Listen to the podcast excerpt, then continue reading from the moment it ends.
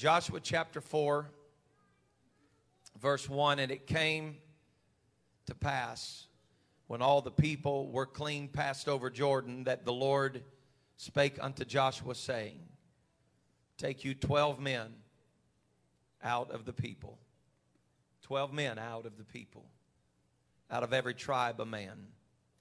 Command you them, saying, Take you hence out of the midst of Jordan, out of the place where the priest's feet stood firm. 12 stones. You shall carry them over with you and leave them in the lodging place where you shall lodge this night. Then Joshua called the 12 men whom he had prepared of the children of Israel out of every tribe a man. And Joshua said unto them, Pass over before the ark of the Lord your God into the midst of Jordan, and take ye up every man of you a stone upon his shoulder, according unto the number of the tribes of the children of Israel, that this may be a sign among you that when your children ask their fathers in time to come, saying, What mean ye by these stones? That's the King James. But the original language of this is a question that says, When your children look at you and say, What do these stones mean to you? It's got to be the kind of investment that when your children look at you, they say, What do these stones mean to you? that you have an answer.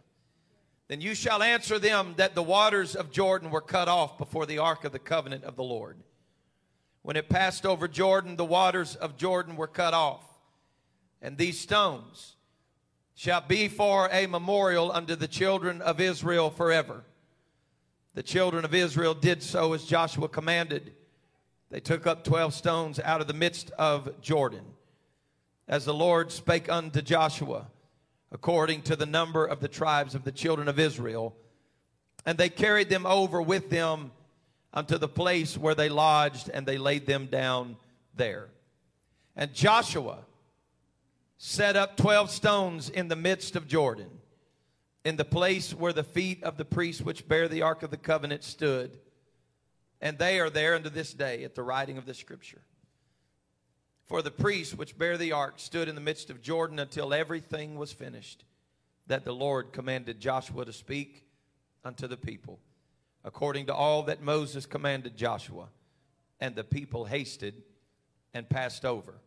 And it came to pass, when all the people were clean passed over, that the ark of the Lord passed over, and the priests in the presence of the people.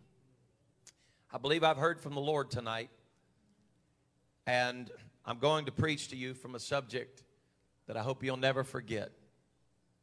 But I want to preach to you tonight when a bridge is not an option.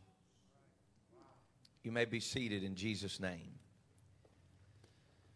As I shared with this church over the last couple of weeks and months, the vision of this conference this weekend was not only to impact with Global Vision today, but for us to make an impact globally for years to come. How do we do that? We do that by affecting young people in a local church. We do that by putting vision and purpose in another generation.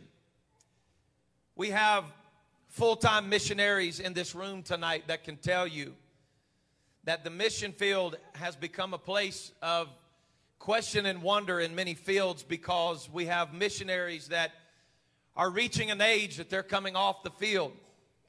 And there are young men and young women that are in need of a field to work in, but they'd rather find a church that's already been built and uh, find a church where they can go and have a big enough salary that they can get in a hunting club and get them a nice bass boat and find them a church that somebody else has already laid down and just make it happen. You know, just find an easy, comfortable place of ministry. And elder missionaries are on the field banging their head against the wall saying, God, you sent me, you sent me, you sent me. But who's going to come after me? God, what are we going to do? What's going to happen next? And we raise up generations in the church, and, and I don't want this to start off negative on the wrong foot, but we have created a subculture of Pentecost that we raise up a generation within our own subculture in Pentecost that we raise them up to sit on the pew. They get fed, they teach us a little Sunday school class, do whatever they're going to do, and 25 years later, they've got kids, they're raising their kids up, and now they're kind of doing their deal, and they fit right into the subculture of Pentecost, and we move on, and the next pastor comes in, and then the church keeps on growing while people all over the world are lost and dying without God, going to hell, and there's nobody to preach. We have spent our lifetime praying that God would give the lost world a revelation of eternity, a revelation of hell, a revelation of the power of how long eternity is. The scripture says that if this truth be hidden, it's hidden to them that are lost. I believe that perhaps the prayers that we have prayed for God to reveal eternity to the lost is a prayer that we have prayed amiss. Because I firmly believe that when the church of the living God wraps our own minds around the power of eternity, we'll have no problem telling somebody else that doesn't know Him just how long eternity really is.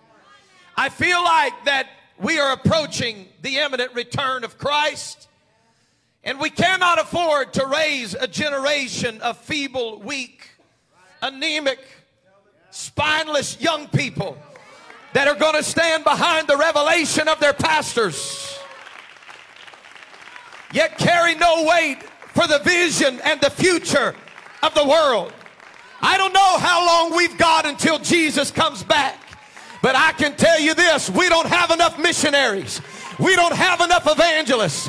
We don't have enough pastors. We don't have enough teachers. We don't have enough prophets.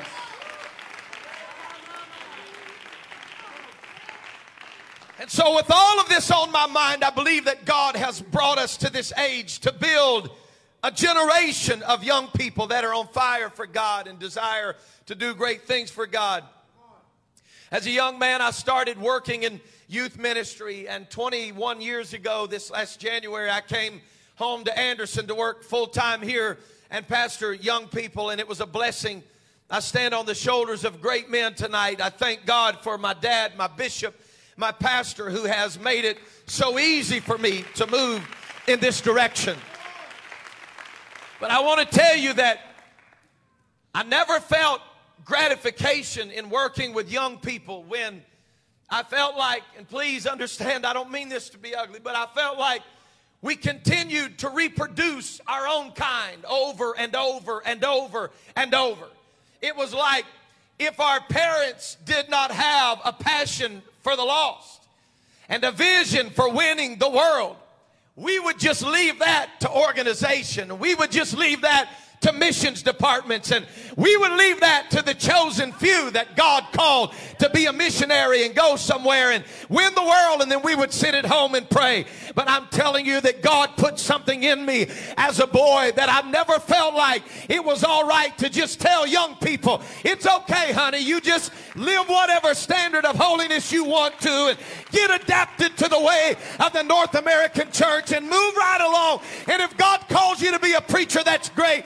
I don't think it's ever been the plan of God for us to just keep on raising up preachers that preach messages to apostolic people that get them excited about doctrines they already know.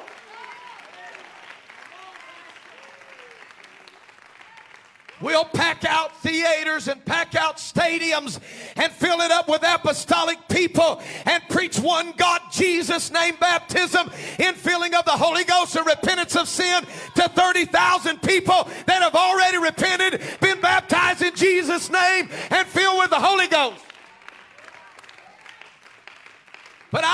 wonder where is the passion going to come from in some young men that are willing to step up and say, there's some people outside of this subculture that have never heard this message.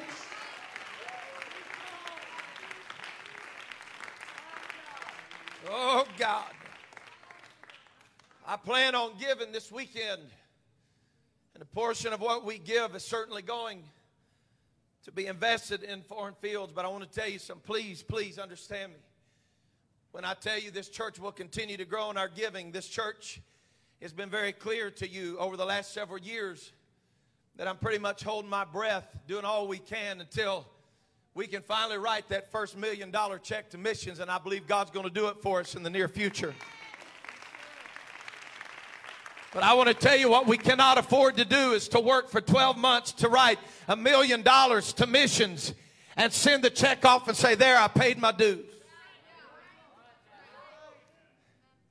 The North American church has become so isolated from what's happening in the rest of the world because we are absolutely blinded out of uh, the opportunities that God has given us, spoiled, rotten. We get a virus that hits the earth, and North America finally thinks we have reached our persecution.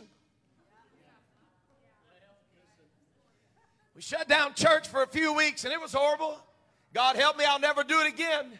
But understand me when I tell you that the North American church knows nothing about persecution. If we can't come together for a conference and high five a knuckle bump, then we've been persecuted.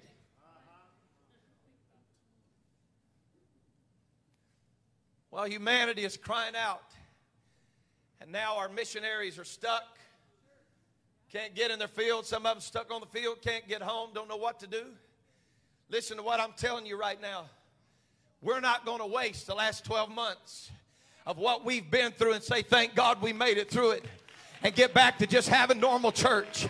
I'm asking God to turn us upside down and inside out and wreck our minds and wreck our spirits and turn us absolutely around where there is a fundamental change in the way that we approach the kingdom of God.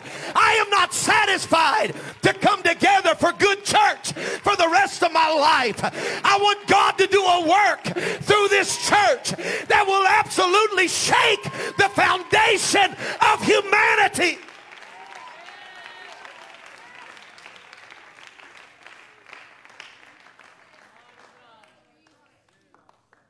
Oh, God. I believe that we as a movement preach more about faith than any other movement in the world. We preach more about victory than any other movement in the world.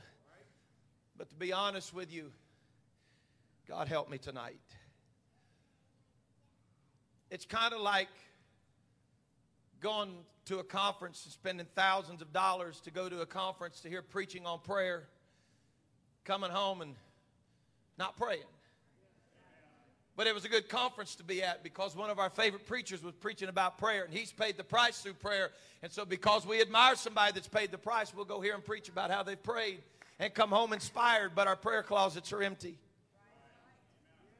We go to missions conferences and we hear missionaries talk about the things they've been through. Oh, wow, that's so awesome. Look at all that. And we fantasize about the great things that they've done. But it's kind of like rejoicing with Job at the end of the story.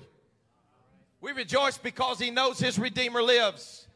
We rejoice because he knows that his Redeemer shall stand at the latter day on the earth. But you weren't there in the conversations that Job was having with God when God said, Job, where were you when I popped the chalk line on this thing and scooped out with the hollow of my hand? Are you hear what I'm telling you? We don't see the whole story. And so if I could break it down in short for you tonight, what I've come to tell you is we can preach about the mission and we can preach about the moment and we can preach about passion and we can preach about harvest and we can preach about revival, but there's still no shortcut to the breakthrough.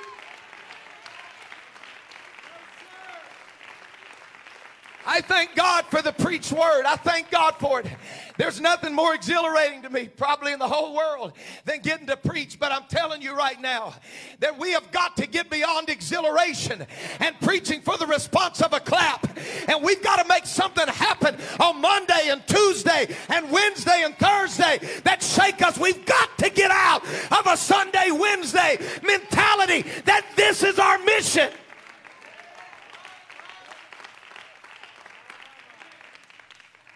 God.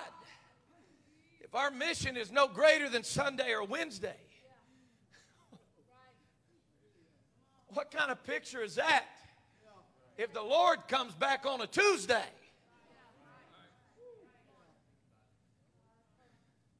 we talk about the coming of the Lord all the time, the imminent return of Christ.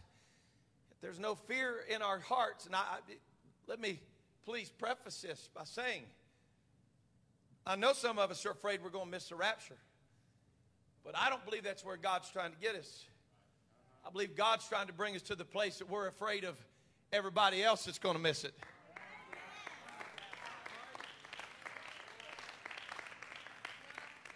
Where we are so invested in the kingdom of God that there is no rest in our minds and our spirits, that every place our foot walks becomes our mission field. Every child that we invest in, every young person that we see, Every person that we walk by, there's something that beats within our heart that says, That's so, right there. If I don't talk to them, if I don't touch them, if I don't help them, if I don't reach them. I'll never forget the day I was seeking God. I'll never forget it. I'll never get tired of this story, and I don't want to hurt anybody, embarrass anybody, but I'll never forget the day. Of all things, I was preaching a conference in Myrtle Beach and got on Facebook. It's a good way to run a good sermon. I was scrolling through Facebook when the Lord spoke to me. I'll never understand it. I didn't understand at that moment, didn't think I'd ever understand when the Lord spoke to me. And He said to me, He said, as a full time pastor, traveling all the time, gone preaching all the time, the Lord spoke to me and said, I want you to go take a job at the golf course. I said, What? The golf course? I wonder how much they pay.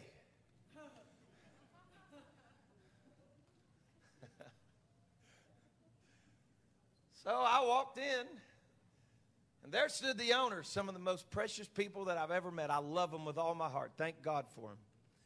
I walked in the door and they called me by name, Mr. St. Clair, what can we do for you? I said, That's what I came to ask you about. What can I do for you? And they looked at me funny. I said, I came to work for you. She said, You came to work for us? I said, I did. I came to work for you. She said, You're hired. I said, Oh God, what have I done?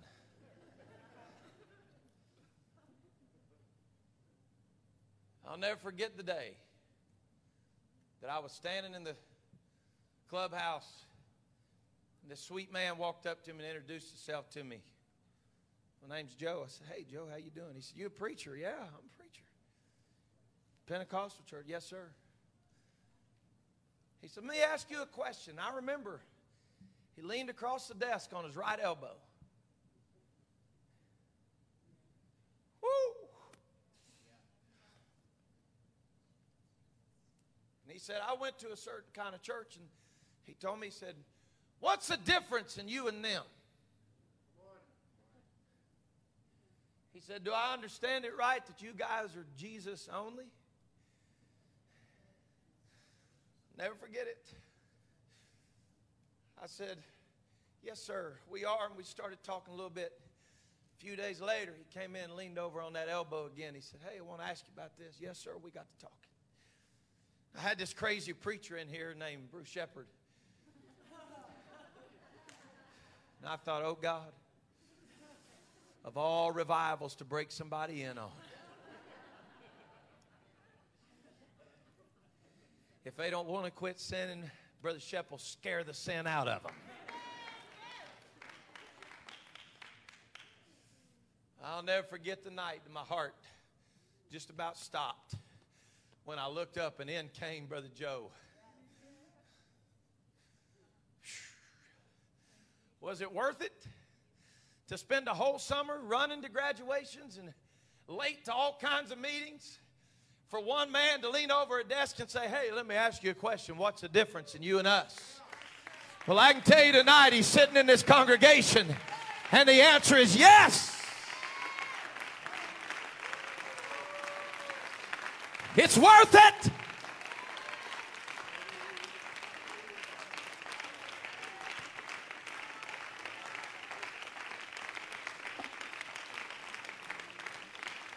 But we've got to do something more radical than show up on Sunday morning and maybe Sunday night if we feel like it, and then tell God we're craving revival. 24 hours of prayer slots, sometimes standing open, waiting for somebody to buy in, but oh, we're ready. Everybody wants the crossover moment. Everybody wants the power of the promised land. You can stand, be seated, whatever you feel. But the Lord said He called Joshua, a new generation, to lead across the Jordan River. And the Lord said to him in the first chapter of Joshua, He said to him, He said, Son, wherever you put your foot, I'm going to give it to you.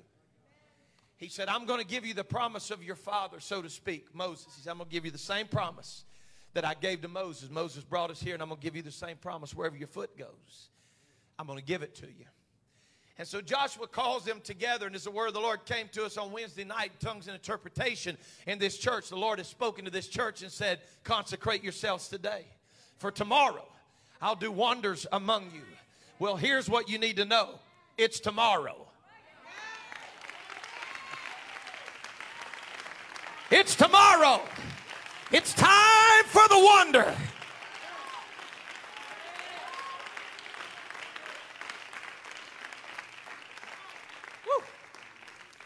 I'm trying to get where I'm going tonight, so just stay with me.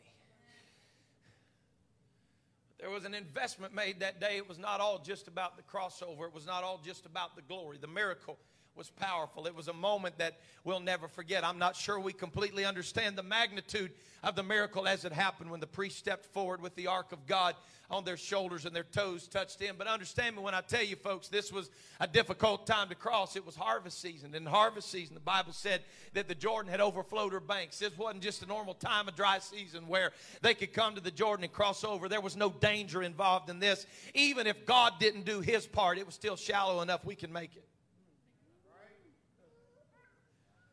God does things for a reason, and He waited. Of all the times that He could have in 40 years, let them cross over, He said, I'm going to wait till the banks are overflowing. I'm going to send them into a season that's so much bigger than they are. They don't even know what I'm about to do with them, but one thing's for sure. When they walk into this one, they're going to know they can't do it without me. Some of you have been looking at banks that are overflowing and saying, There is no way. There is absolutely no way. But God sent me on this Friday night to tell you that a bridge is not even in the conversation. We're not looking for tools to build a bridge to find out how to get across this Jordan. No, no. We're going to take a step of faith and we're going to walk into a destiny that God has created for us. And when we get in the middle of it, we're going to know it was God or die.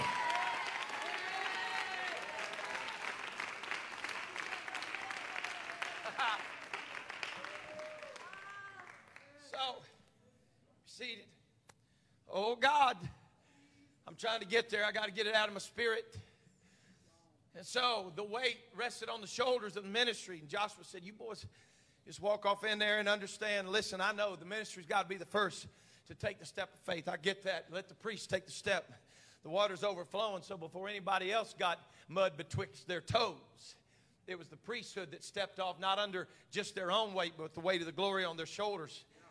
Looking back, the other guy, a little bit of water comes up on their ankles, mud covering over the top of their feet. And he said, uh, When's this supposed to happen? Uh, I don't know. Well, what if it's too deep? Well, what if we can't make it happen? Well, what if God really does what He said He'd do?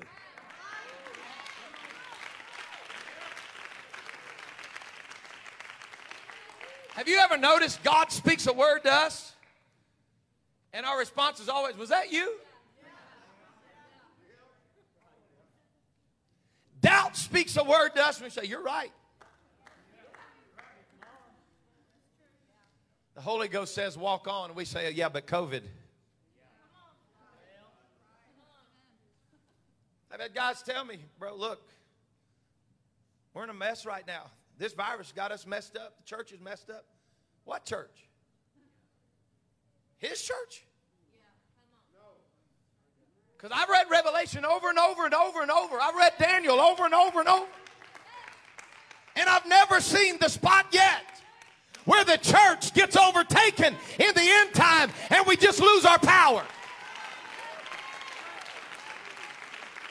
As a matter of fact, when I read it, it said that we're going to do greater works than he did.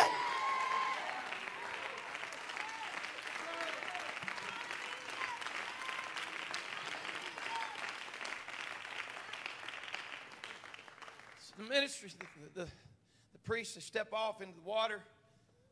It's a tough place to be. As they take the step of faith. Now, I want you to understand the scripture said that as they walked in, of course, you have to know the water coming down from the north flows to the Dead Sea. And the Lord, the Bible said, He stopped the waters that were coming from the north, let it run out from the south into the Dead Sea. Why is that? Oh, I don't have time to preach all this. But you're going to find wherever there's miracles happening, there's always Dead Sea people that have things flowing into them, but nothing flowing out.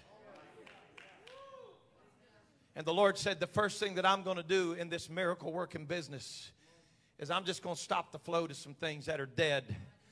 I need something with life to come across this river. And the Bible said that from where they crossed all the way up to Adam, Adam, 20 miles, 30 something kilometers up the river, that the water began to pool. It was like God just sent a wall of angels standing there. It was like something only God could do. It's the kind of move of God that your pastor's been asking the Lord for. Something so big that I can't get the glory for it. Something so big you can't get the glory for it. I don't care if my name's in lights. I don't care if my name's on the sign. I want God to do something so big that when they look at it, they say, Good Lord, that had to be the hand of God. And for 20 miles, the water starts to back up in, in flooding season. The water's backing up. And these men of God take the step of faith. And, Bishop, it's a place that you've lived my whole life. That when you take the step of faith and the waters finally part, the priest can exhale and say, Whew, he did it. Oh, I didn't know how he was going to. I didn't know if I was going to make it through it. There were days my dad and I'd come down here working in this church. And honest to God, I watched my dad. I'm, not being disrespectful, I'm being serious. I watched my dad's hair go gray in 15 to 18 months. I, I'm serious. I watched him carry the load. I watched him fall off of ladders and break ribs and wrists. I watched the investment of it. I want to be a preacher. Forgot about that part.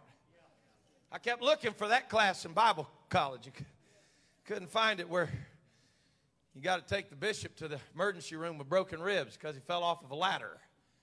Couldn't find that part because revival never tells the whole story going in. That's why he's got to take Moses every now and then put him in the cleft of the rock because he said, If I crack my fingers and let you see it, you'd never believe me, Moses. You'd never believe what I'm doing while you can't see it, but you got to trust me in the process and the priests of the Lord stepped into the water. I don't know how deep it got, but I can promise you this in my flesh, it was too deep.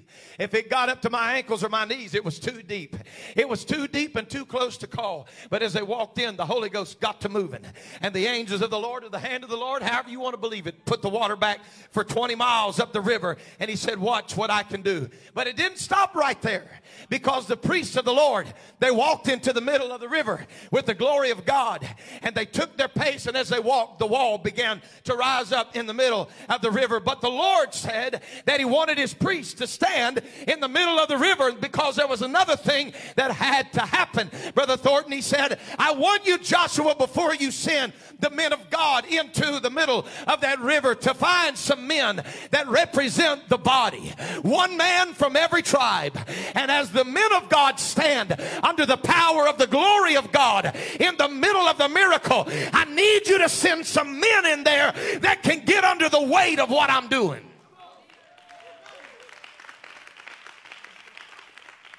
And the Bible said that as the priest came in, that there was a place, you can read it for yourself, that the feet of the priest stood firm. I was asking the Lord this week why we haven't seen enough monumental moments in my life so help me God, this was as clear as I'm talking to you. He said, because it's hard to find priests who'll stand firm in one place. The memorial came from the place. He said, Make it clear. I want them to take stones from where the priest stood firm. You want to know why I'll never stop preaching this apostolic message? You want to know why I'll never stop preaching holiness and separation from the world? Because you don't build memorials with fickle feet.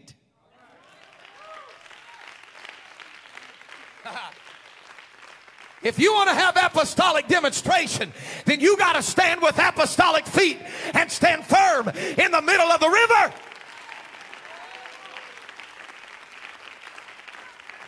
He said, I need 12 men that represent every tribe. Brother Gray, this means I need everybody involved. I want every tribe involved. I need 12 men that represent all of Israel to get in there where the priests are under the power of the glory of God and they're carrying the weight of it. He said, I need some men that'll get in there from the body and they'll pick up a part of the memorial and they'll carry it to the other side. And he said, There's one thing that this is going to represent. He said, This is not going to be an altar. You'll never sacrifice on these stones, you'll never pray at these stones. He said, These stones are for one reason only they are an investment for the next generation.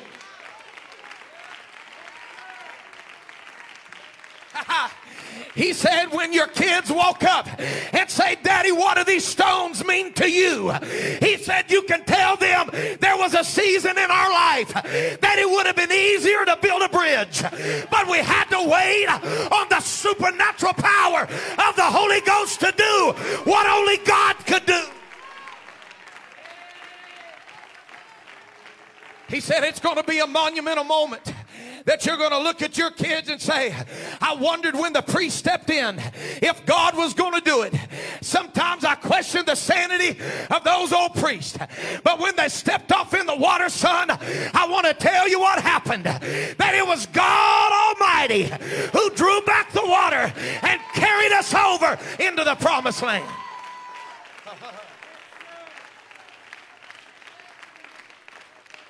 Uh. Listen, if we learn anything in the story, we learn it's not just the priest that's going to carry the weight of the memorial.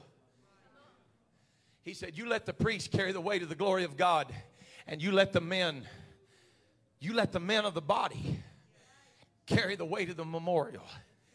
Because the priest won't be the one looking at your kids and saying, This is what the stone's for. And forgive me if it sounds like I'm being negative, because I'm not.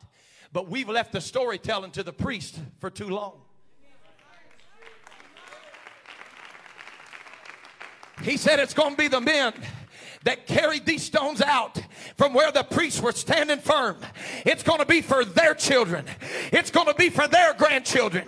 It's going to be for generations to come. This is what the Lord has done.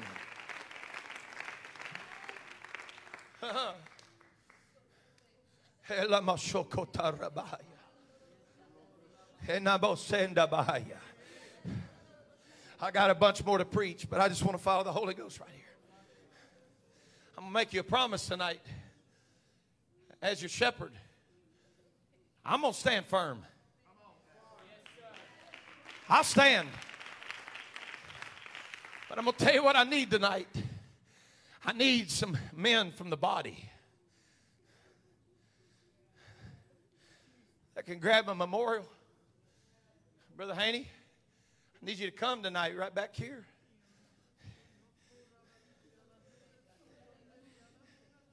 And I need you to carefully pick up that stone right there, my brother. It might get a little dirt on your shoulder, but I want you to put that up there on your shoulder. And I want you to make your way through here. I want you to set it up there on that top step, my brother, because you're carrying the weight of the memorial that God is going to do.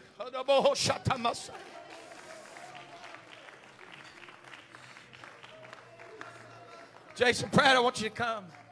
I want you to get a stone. Brother Justin, I want you to come tonight. Oh, God. Brother Landon, I want you to come. Josh, Malone, will you come? I want you men to come. I want you to get a stone. I want you to set it up here. Now, I know what that stone's made of. I want to tell you that's the heaviest stone you've ever picked up in your life right there. Brother Jason, that's the heaviest stone you'll ever carry because it's got those two girls on it. When they're asking you, Daddy, What's that all about? You can say it was at missions conference 2021 that God put a weight on my shoulders.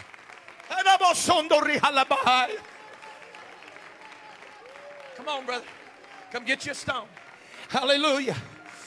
Brother Castro, I want you to come get you a stone. That's the heaviest stone you've ever carried, Josh. It's the heaviest, the heaviest stone you've ever carried in your life. Come on, Brother Harrison. It's the heaviest weight you've ever carried, my brother. You've never felt anything like that. But when your boys look at you, you're going to say, I remember the day that God put it on my shoulders. And I got under the load of what God was doing in the middle of a miracle. I've come to tell somebody tonight there's a miracle in the making, and we're not building a bridge.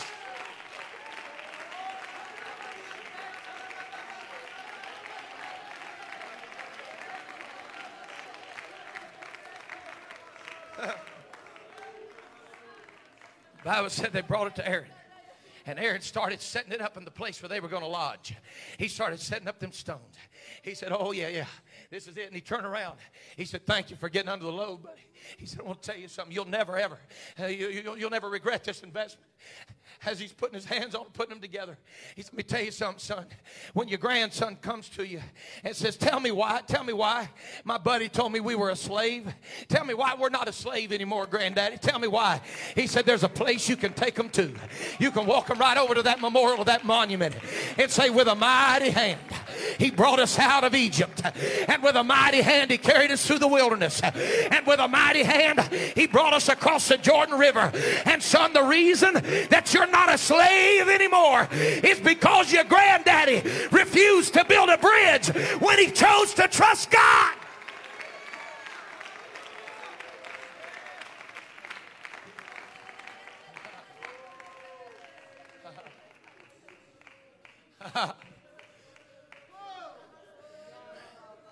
Brandon Hensel, I want you to go get a stone, buddy. And I want you to put that on your shoulder. It's the heaviest stone you'll ever carry in your life because the weight of Bingham is resting on that stone. And someday he's going to ask, Someday he's going to ask, Daddy, is it true that God delivered you from addiction? And you're going to say, Son, I remember the night that I took the stone on my shoulder and I said, I don't want to be a drug addict anymore. Come on, son, it's the heaviest stone you'll ever carry in your life. And God's not anywhere close to finish with you yet. He's just getting started.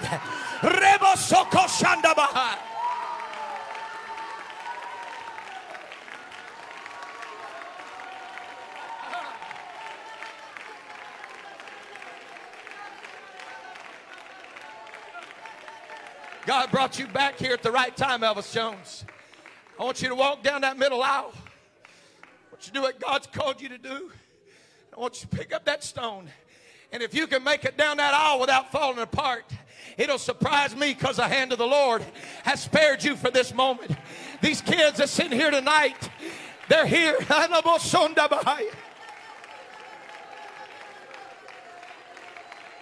Your grandkids are going to say, Peppo, is it true?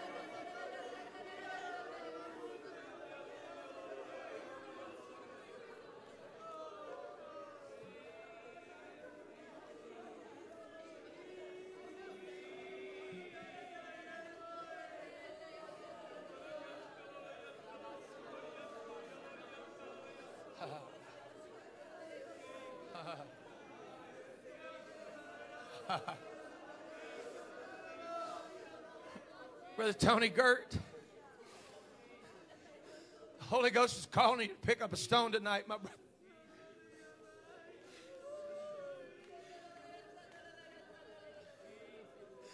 Because if the Lord tarries, one day your grandkids are going to come with you to church and say, Papa, is it true?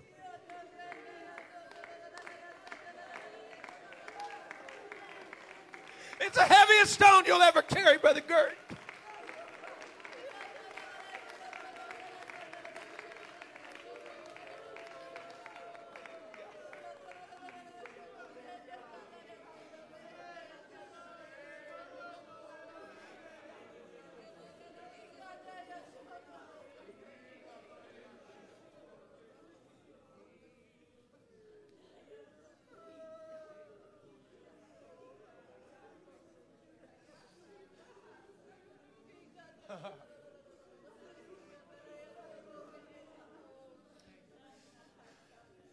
Came across the river, the Bible said that they called the name of that place that day Gilgal. Gilgal is not a physical place, it's not a city, it's not a dwelling place. As a matter of fact, if you read Gilgal, it just refers to a circle type uh, meeting place, as a place of worship. Gilgal was mentioned in at least six different places that we know of that were geographically located. But it's very interesting that in the middle of this massive miracle they set up, and in, in Joshua chapter 1, the Lord said, Wherever you set your foot, son, I'm going to give it to you. In the 1980s, they discovered just across the Jordan, between the Jordan River and Jericho, a place that they believed to be Camp Gilgal. And in the 1980s, Bishop, they found, uh, you can look for it, not right now I'm preaching, but you can Google it. Look for the footprints at Gilgal. The place where they camped, it's massive. You can see it on Google Earth. It's a massive place that still stands to this day in the shape of a right foot. It's the shape of a right foot. Joshua said, The Lord is who gave us this land. And he told me wherever I put my foot, that he was going to give it to me. And Gilgal, in the shape of a man's right foot, they say, We believe it was right here in the middle of this footprint. That not only did the tabernacle dwell after they moved it from Shiloh, but we believe that we have found the 12 stones that were put there by Joshua and the men when they crossed the river. Now, this is the part you got to get. This is generational. Because some several years later, there was a boy named Elijah that the hand of God was on him. And he came to a showdown with the prophets of Baal, prophets of the grove, 850 in total. They're all way up north in Mount Carmel, looking out across the river. But the hand of God's on Elijah. Jezebel's trying to rear her ugly head just like she is right now. And John said she would in Revelation. But Jezebel was moving false God, Baal, idolatry all over the place. It's coming. And so finally Elijah gets sick of it and he comes to the place where he feels like he's the only one left. I'm the only one that's left. And he makes this statement. He said, I'm the only prophet of God that's left, but there's 450 prophets of Baal. He said, so let's have a showdown right now. So he let them come in there. They did their dance. They did their jig. They cut themselves. Did all that. Nothing happened at all. Nothing. He said, hey, maybe your Lord's taking a nap. Look at it. Go read it. He said, maybe he had to go to lunch. Maybe there's something wrong with it. I don't know. Maybe what's wrong with. But when you're done, you just let me know. And he finished his deal. And Elijah said, all right, boys, here's what we're going to do. Read it for yourself. Read it for yourself. He said to them, he said to them in 1 Kings, the 18th chapter, he said, All right, I need you guys to go right over here. He said, There's an old altar over here somewhere. He said, But I want you to gather up 12 stones. He said, I want you to gather up 12 stones. And we're going to use those 12 stones and bring them right back up. We're, we're not even down at Jordan, we're all the way up north. You understand what I'm saying to you? The monument at Jordan made an impact on a prophet at Mount Carmel. He said, Not only do I want 12 stones, a lot of people have wondered why I did this, and I've preached a lot about the miracle working power and the faith and the investment. Great preaching for a giving conference. But he said, Here's what I want you to do. He said, I want you to dig a trench all the way around this, and I want you to fill it up. He said, I want four. Oh, God. He said, I want you to go get four four pitchers and do it. They came back. He said, Go get four more. Come back and did it. He said, Go get four more. And he came back and did it. It was 12 pitchers, 12 stones. He said it was so much that it filled the trench, but I want you to get the picture. He said, I want you to make a little river right here next to these 12 stones because I heard a story of what God can do with 12 stones.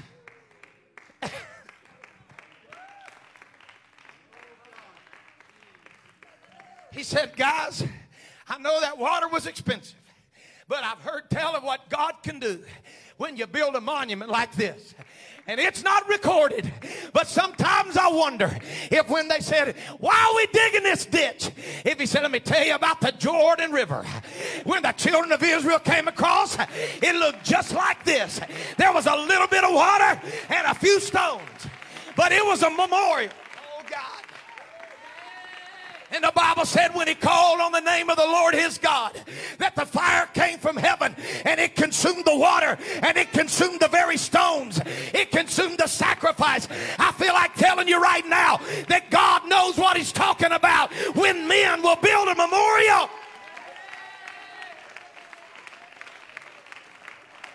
I'm hurrying.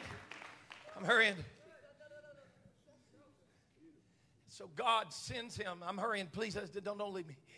I got to get here. So God sends him all the way up north again to this boy that's working in the field. Pulled his mantle off and he said, I was going to do a dress rehearsal. This little dress rehearsal. Let me get this school age boy right here. Let me see if the next generation can handle this kind of mantle. Throws it over him. Elisha. Oh. I was raised to be a farmer. It's what my daddy invested in me to do. But he said, now I got to make a choice. Is it cows and plows or miracles and mantles? Am I going to stay here? Hey, where I'm comfortable. And Elijah said, Son, I'm going to give you a choice. He said, You can stay right here. You can stay with these oxen if that's what you want to do. He said, But God has got something for you. He said, Give me just one minute. I'm about to go over here and kiss my mom and my daddy, and I'm going to tell them that God has a work for me to do, and I'm going to follow after you, Elijah. And the scripture said that he would not leave his side.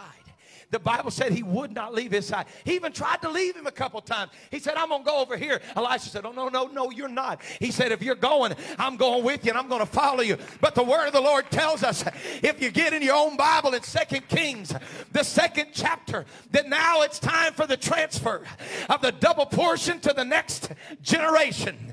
And the Bible said that Elijah, it came to pass in Second Kings 2 and 1, when the Lord was getting ready to take Elijah into heaven by a whirlwind. That Elijah went with Elisha from Gilgal. His ministry started with a dress rehearsal and a mantle all the way up in the northern kingdom. But Elijah said, Before I get out of here, I want to take you to a memorial, son and he took him to the right footprint that God had set down for Joshua. and the scripture said, Elijah said to Elisha, Stay here because the Lord told me to go to Bethel. Elisha said to him, Oh, no, no, no, no. As the Lord liveth, as thy soul liveth, I'm not leaving you. So they went down. The sons of the prophets of Bethel came down and they were watching. He said, Do you know that the Lord is going to take your father from you today, your master from you today? Elijah said unto him, Elisha, tarry here, I pray, for the Lord has sent me to Jericho. To Jericho? Hang on a second. Jericho and the Jordan, Gilgal. There's at least six mentions of a place called Gilgal, place of worship. But only one of them are located in the Jordan River basin. Between Jericho and the Jordan River. You listen to what this preacher's telling you. When God was getting ready to open up a double portion ministry for the next generation, He brought the prophet of God back to the place of memorial where 12 men got under the load. And generations later, because somebody got under the load, Elijah said, See those stones right there? That's where God parted the Jordan for the children of Israel. He said, You and I are getting ready to go across right here. Uh, we're going to build a bridge. Nope. It's not an option. What are we going to do? He said, That mantle I threw on you a little bit ago. He said, There's something to that mantle. And he said, You see them 12 stones right there, son? That was at a transfer moment where God was moving his people into a new area, a new dimension, a new land. He said, And God's getting ready to move you into a double portion. He said, So with that, watch him do it again. And he smites the water, but Brother Thornton, there's something here I'd never thought of before in my life. I got so excited through the years preaching. If I had a dollar for every time I've preached this, I'd, I'd fund this missions conference. Never seen this in my life before, Mother.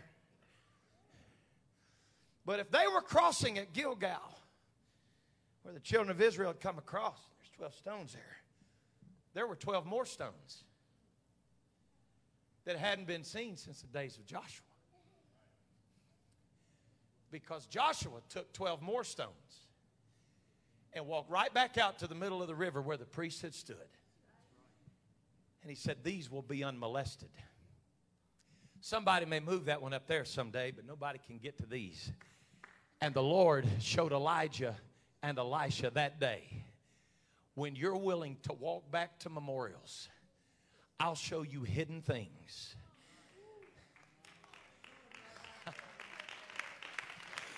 that no other generation. Woo! God. And when the waters parted, Elisha looked down that water and he said, One, two, three, twelve? Where'd these come from? He said, Son, I've heard about these, but I've never seen them. But before my exit, God's going to let me see things. Bishop, I got a word for you. Elisha wasn't the only one that saw those stones. He said, I'm going to let my father, I'm going to let his father in the gospel see him too. You hear me, Bishop? Everything that God has promised you that you would see that has been hidden in the river, God's going to let you see it.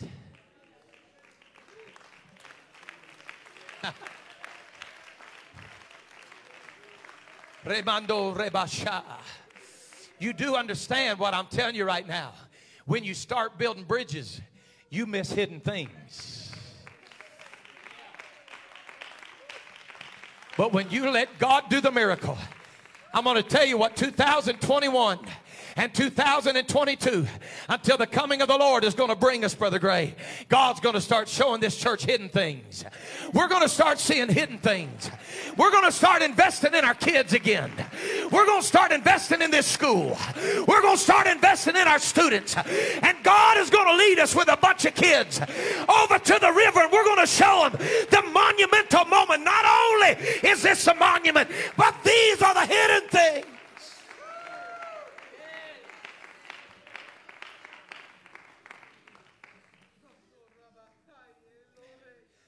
Justin Gray, I want you to help me tonight. I know I put you out of your comfort zone, but the Holy Ghost told me to tell you pick up a stone and walk with it. It's the heaviest stone you'll ever carry. But the hand of God's on your family. He's brought you here for this season, son.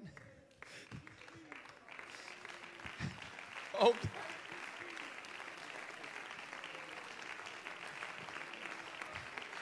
Daddy. Did you drive all that way to church? I did. Let's go be a memorial. Oh, God. Listen, I can't just preach this tonight, do a little altar call, and let's go home. That's not what the first night of this meeting's about. Brother Thornton, I'm so glad you're here. They'll hear some good preaching, man. You guys are going to preach good. Listen. I'll tell you what God's about to do. I only got 12 stones. I'm going to leave them there. We're filled up up here. Listen. I'll tell you what God's about to do. Young and old, male and female. God's about to set some heavy stones down in this room right now. And the Holy Ghost spoke to me specifically this there will be people speaking to me, he spoke to me. He said, There will be people that have followed you from the fringes by fear of what the future would hold because they didn't see the big picture. He said, But I will begin to show them a clear picture of what I'm going to do through this church. And he said, As they begin to see the picture become clear, the weight of the stone will rest on their shoulder.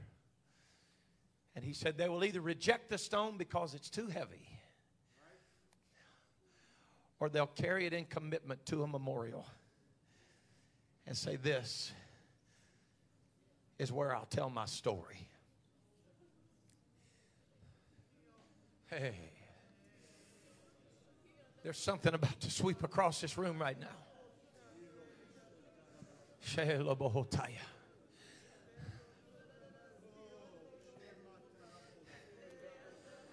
I don't know how God's going to do it. The vision that the Lord has shown me is so much bigger than I, I could ever afford. But I'm going to tell you, if His vision didn't scare me to death, I don't know what I'd even do right now. It just scares me to death. So tonight, I've laid it before the Lord and I said, okay, God, we've consecrated ourselves. We'll carry the stone. Now you do the wonders.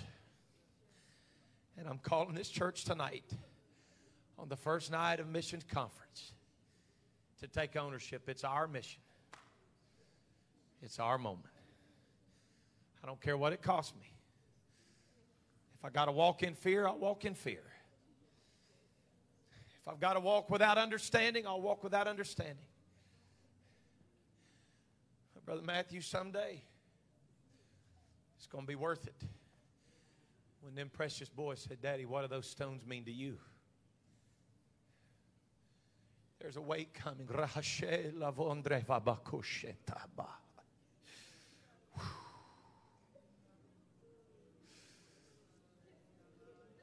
There are angels walking up and down the aisles of this church right now.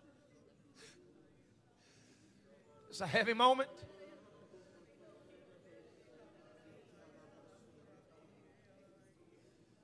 We could just music our way through this right now and walk past this moment, but that's not the will of God.